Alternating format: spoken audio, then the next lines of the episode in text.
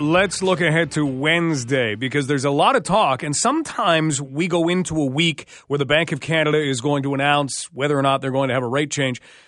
And it's, hey, I wonder what's going to happen. This week seems to be leaning already. There's a lot of, yeah, expect the Bank of Canada to raise rates. Where where went the hey, let's see what they do? Let's talk more about this. Joining us right now from the DeGroote School of Business at McMaster University is Dr. Marvin Ryder. Dr. Ryder, how are you? I'm just fine, thank you. Fantastic. I don't know. Normally it's let's see what they do. This week seems to be a oh, get ready. Here comes another rate hike. Is this hype or are we hearing maybe a little bit more about what the Bank of Canada has planned? Mm-hmm. Well, I'm not sure which it is, to be perfectly honest with you.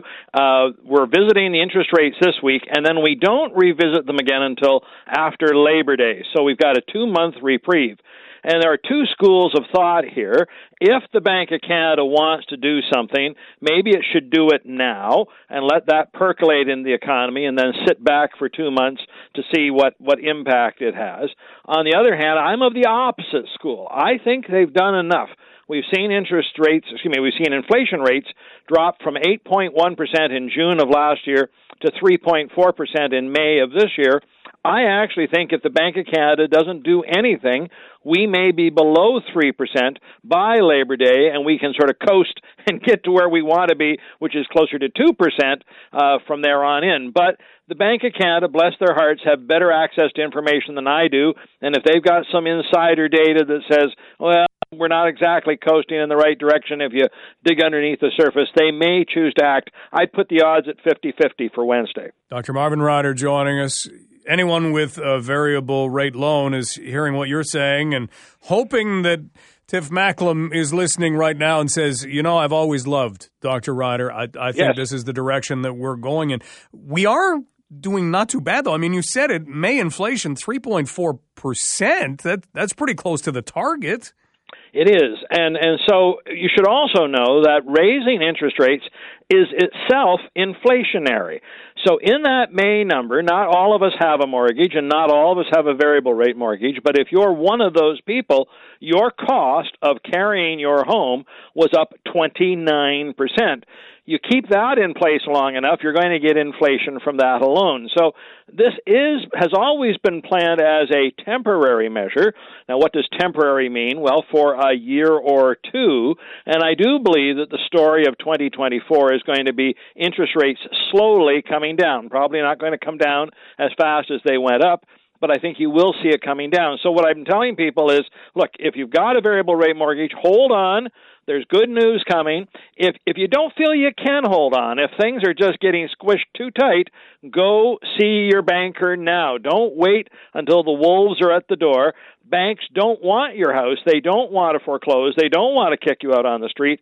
But get into there as soon as you can to give them the option so they can restructure things to get you through this difficult time. Dr. Marvin Ryder with us from the DeGroote School of Business at McMaster University. One of the ways that is normally a way of dealing with inflation, Dr. Ryder, is to trigger a recession. Right. This is a, a different uh, approach here. What's the history like when we look at the approach that the Bank of Canada seems to be taking, where we're not just going, oh, recession? Yes. Well, I, I mean, I hate to tell you this, but this is a bold attempt to do something that has never been done before.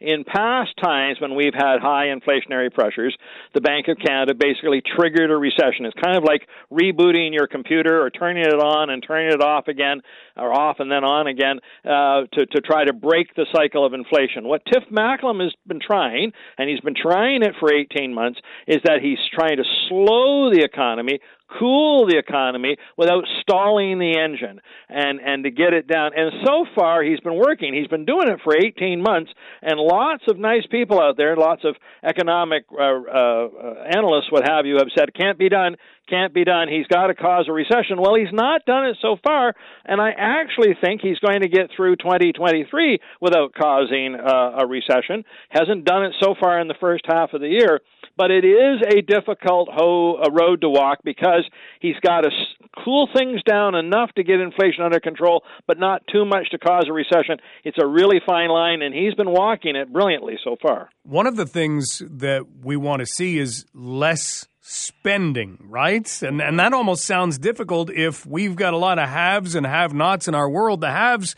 there's they're just able to spend. Right. So again, I've got to distinguish.